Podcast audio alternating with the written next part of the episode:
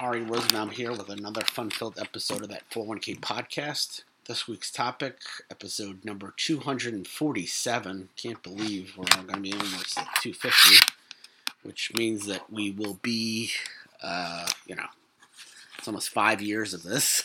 Uh, and uh, thankfully, uh, most of you have uh, uh, still, you know, been avid listeners. But anyway, this week's topic, we're going to talk about uh, small steps, uh, kind of these small, actually, these small things that 401k client sponsors uh, forget. And of course, as always, uh, check out that 401ksite.com for further information on what we're doing. Uh, we will be back live on Thursday, June 15th, 4 p.m. Eastern, with that 401k virtual bunch, the retirement plan roundtable, Shorey's, Webb, Holland and I, um, we're going to talk about some of the stuff that's going on in the 401k world and stuff that's not going on in the 401k world. And we even had a discussion about our favorite movies and all that kind of stuff. And of course, that 401k National Virtual Conference in January. Also, uh, that uh, 401k Virtual Plan Sponsor Conference that's in October.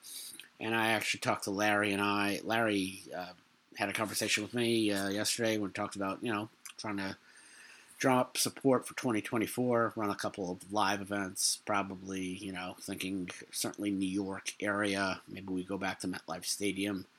Um, we'll see what happens.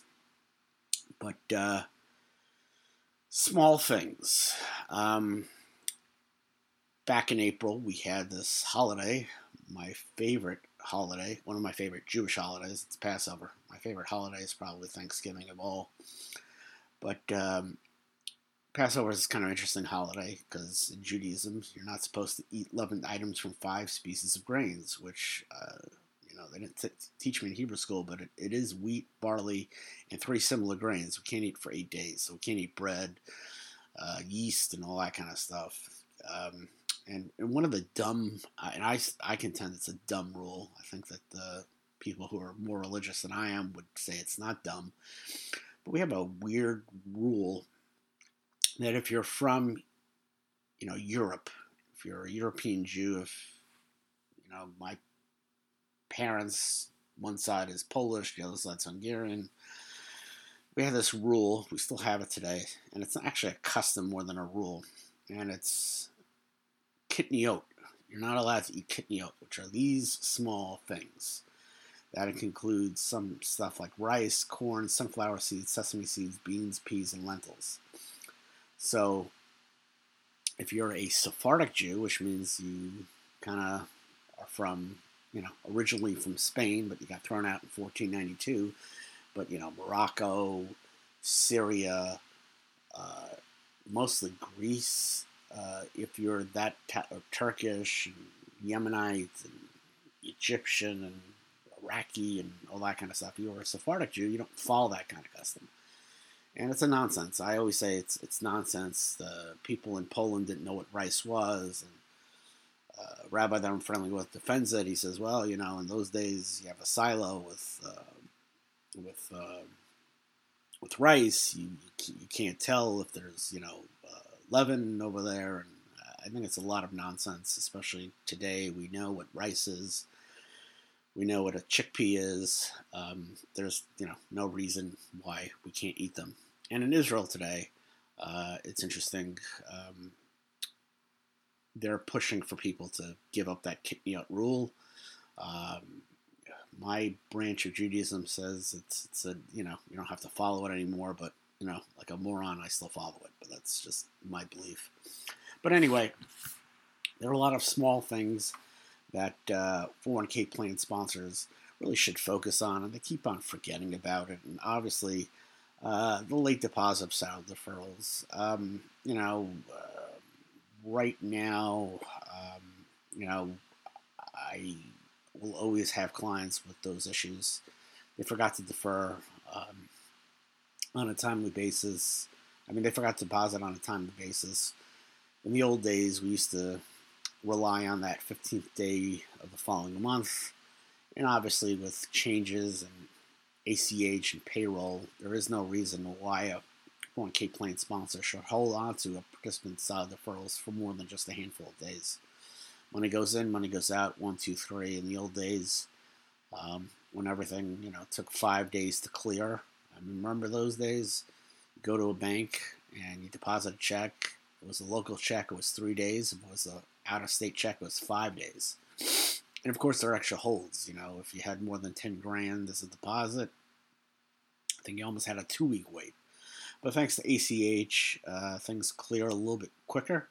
And so there's absolutely no reason that a plan sponsor should hold on to participants' money. So that's why the Department of Labor said a few years ago, quite a few years ago, saying, listen, you got to get in as soon as possible. The problem with salary deferrals and late deposit is that you you know it's like uh, what was it uh, the Lay's remember Lay's potato chips you can you can't just you know you can't just eat one chip. Well, when a plan sponsor is they never just miss one payroll. If you miss one payroll, you miss multiple payrolls, and it's a fascinating concept because it, it should be, uh, you know, it, should be mechanical. You know, every payroll, boom, you, you got the payroll, send it to the 401k account. It should be, you know, so learned, uh, so learned that you know you can't forget it. But it happens quite some time, you know, and I, it's one of the most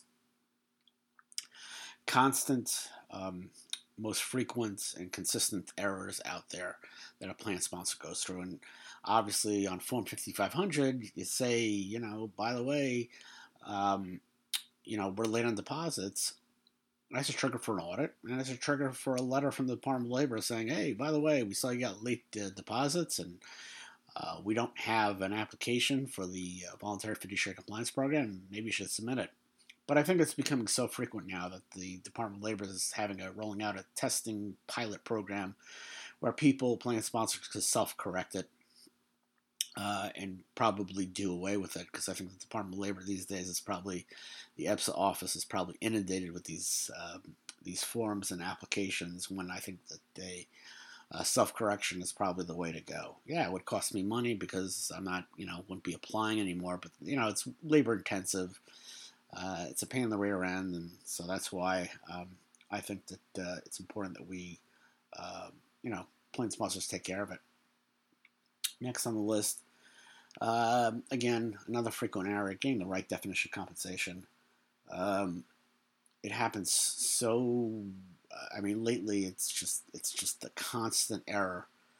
Um, I remember years ago working for um, the TPA and you know, have one plan sponsor was a out of the box definition compensation because it was a automotive group in in Florida, and um, they didn't want to, you know, match or give a profit sharing contribution or allow people to defer on the uh, car uh, usage. You know, you give uh, salespeople a car to use, and that's a taxable fringe benefit, and so we don't want to include it. But, you know, being a car dealership, it wasn't a problem. But the problem is a lot of times plan sponsors put in a definition of compensation that's kind of out of the box. They completely forget that it's included and don't offer a, you know, salary deferral opportunity or employer contributions on those amounts, and that becomes a problem. You know, the bonus, I think, is a perfect example. A bonus is a perfect example. Uh, most of the plan sponsors I know include bonuses. Problem is, is they don't allow salary deferrals on it. They don't have a, they don't allow it, or they don't, you know, they don't have that special sal, sal, salary deferral election, and that causes a problem because you have a missed deferral opportunity. If you don't correct it in a specific amount of time, uh, employers going to have to put in a qualified non-elective contribution, and that comes out of their pocketbook. And um, you know, it's important that a plan sponsor understands, uh, you know, what they should be allowing deferrals on and base their contributions on, and that it's consistent. Because if you do it in practice, it's got to be in your plan document. Otherwise, you have a plain error, and it's got to be fixed. And of course, you know the problem is is that if you uh, put in definitions of compensation that are out of the box, like bonuses or you know some other differential, um, it's you know something that has to be tested for discrimination. So I kind of think that it's better to just have straight, you know, W two comp, and um, if you want to use from participants' entry dates, you can do that. But outside of that, I just like to keep it simple. You know, it go goes to my doctrine of keep it simple, stupid. Uh, if you keep things uh, very, very simple, uh, the chances of errors are uh, uh, lesser than if you try to be extravagant or cute and start excluding these pieces of compensation. It doesn't really mean, mean anything. You're talking a couple of bucks here and there. So I, you know, to me, why why start a problem? And you get so many of those W two non 414s safe harbor contribution question uh, compensation questions. Why why do that? So that that's always a problem. Uh, next, you know, a little thing that plan sponsors kind of neglect is the census information request. Either they do it too late or they provide inaccurate information. Um, it always reminds me, I always say garbage in, garbage out. So years ago, um, I always tell the story. I got a friend of mine, she has her own little TPA. She had a plan sponsor client that had used one of the payroll providers. Uh, you know, there's really only, when I say payroll providers, I mean one of the two largest payroll companies in the country. Um, she told me client got a census request, identify who your key employees are, and not understanding that the definition of key employee for purposes of top heavy are a little different than what an employer thinks is a key employee. They identified everybody as a key employee. I think it was a cleaning service, including, you know, some of these cleaners who do a bang up job but only make $30,000. And payroll provider said, oh, you know, by the way, you're top heavy because they identified everybody as a key employee. Well, that's not how it works. And, you know, the census information has to be done uh, timely because that holds up the testing and compliance ends. And, you know, there's no reason why you should extend past July 31st to file 5500. Uh, and obviously, if you don't fill out that census information on a timely basis, that pushes you probably off to October 15th. But it's important uh, not only you know the information on salaries and all that be accurate, but also we want run into a lot of problems on the control group, affiliated service group model.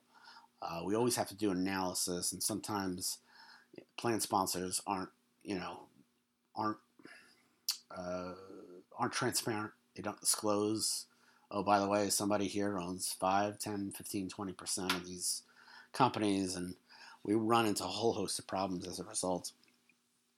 Next, um, use of forfeitures. Uh, it's it's an interesting concept where I jokingly say that there there are people who create a war chest. Uh, plan sponsors create a war chest because they keep on adding forfeitures and not allocating it or using it to pay plan expenses or additional contribution as the plan document allows. So, of course, um, as we know, um, plan participants that are not fully vested, we still have that rule. We still have vesting schedules. You know, they terminate. I never was able to work in a place where I would be fully vested, except uh, Myers did have a, a 100% vesting schedule. But any place else that they had a schedule, you know, I forfeited. Those forfeitures go into the forfeiture account. Part of the plan document, you know, uh, ever since I think the GUST document, uh, you can use it to pay plan expenses, but you can use it to reallocate or reduce employer contribution. And in my opinion, reducing and reallocate is almost the same thing if you think about it. Uh, but the problem is again, plan sponsors didn't reallocate part of the you know provision or use it to reduce or use it to pay plan expenses, and they build a war chest. And unfortunately, that's not fair. If I'm a plan participant one year and I'm not the next, and the plan document said you needed to reallocate, well, I should have gotten a portion of that forfeiture. Uh, if I'm not there next year or, or, five years from now, when the plan sponsor you know decides to finally do something about it because it's a whole you know big you know big amount of money, then I've been deprived of the opportunity of getting an additional employer contribution. Or, you know, if you didn't use it to pay plan expenses, uh, maybe I pay more plan expenses because you, you know, kept this war chest going. So, um, new regs came in. Um, basically, plan sponsor, um, you know, can use it to pay plan expenses, reduce or reallocate, and it's got to be no later than 12 months following the close of the plan year in which a forfeiture occurred. Uh, that's fine and dandy. I like that rule because it's supposed to be engaged. You have to run the plan according to its terms, and it's interesting that it took all the way to 2023 to get some action on it. Because again, I see plan sponsors, and they would literally have a war chest for five years of forfeitures. And again, if it's not, it's not fair to plan participants who are there one year and not the year in which forfeiture occurs, or again, somebody's there when the forfeiture occurs but not there in previous years and gets kind of a windfall, whether the you know additional contribution or paid plan expenses. You know, every year uh, the plan has a different set of lineup of employees. People leave all the time, and people get hired all the time. So you know, obviously, forfeitures is a very small little area of the retirement plans that I think the plan sponsors just too many times neglect. And thanks to the uh, new guidance, um, they're going to have that. And, you know, it's interesting. I've always had that discussion. I had a discussion with Mike Webb. I think one day I'm surprised that we haven't had more liberal vesting schedules implemented in terms of, you know, maybe doing away with the six year schedule because I thought ever since EGTRRA uh, we were going to move to a system where all employer contributions are going to be fully vested. And maybe in my lifetime we will do that because if you look at the history of ERISA uh, and major laws, uh, you know, across the way, we've been moving more and more to having smaller vesting schedules. I don't want to say, but I want to say at the start of ERISA, you might have had a 15 graded schedule. I think, I, you know, I'd have to look back in my notes but it was quite quite long, and it's shortened to six years now. I remember when it was seven years. So, you know, uh, forfeitures. So until that time, maybe it'll be a generation or two, but until that time, we will still have forfeitures, and employers will have to, you know, do what the plain document says. Which, you know, again, as an ERISA attorney, that comes second nature. But again, uh, the IRS certainly needed to put in some guidance and, and say that that had to be done. Uh, next on my list is going to be, uh, last but not least, not having the right ERISA bond coverage. And, you know, uh, fidelity bonds are a type of insurance against illegal acts. It's required by ERISA for any ERISA based plans. It's called an ERISA fidelity bond. You know, it's uh, 10% of plan assets with a minimum of 1000 and a maximum of $500,000. That's a big deal. Again, I'm not proud to say it, but I know two people convicted of embezzling, two fiduciaries convicted of embezzlement from 401k plans to the tunes of millions millions of dollars. Um, since it's required, it's a answer. It's a question on the 5500, and a plan sponsor doesn't doesn't have a bond or doesn't have adequate coverage, uh, if they answer that on a 5500, uh, that's a nice trigger for an audit. That, that kind of gets the Department of Labor going. And, um, you know, my story always is I had a client, uh, defined benefit plan. Uh, they invested $3 million in with Bernie Madoff, and there was no ERISA bond. Um, uh, fortunately for them, uh, such a big, widespread fraud that uh, you know they were able to get um, they were able to get the money back from the trustee running uh, the Madoff. Uh, what's his name? Picard was the guy who was the trustee. But anyway, they were made whole.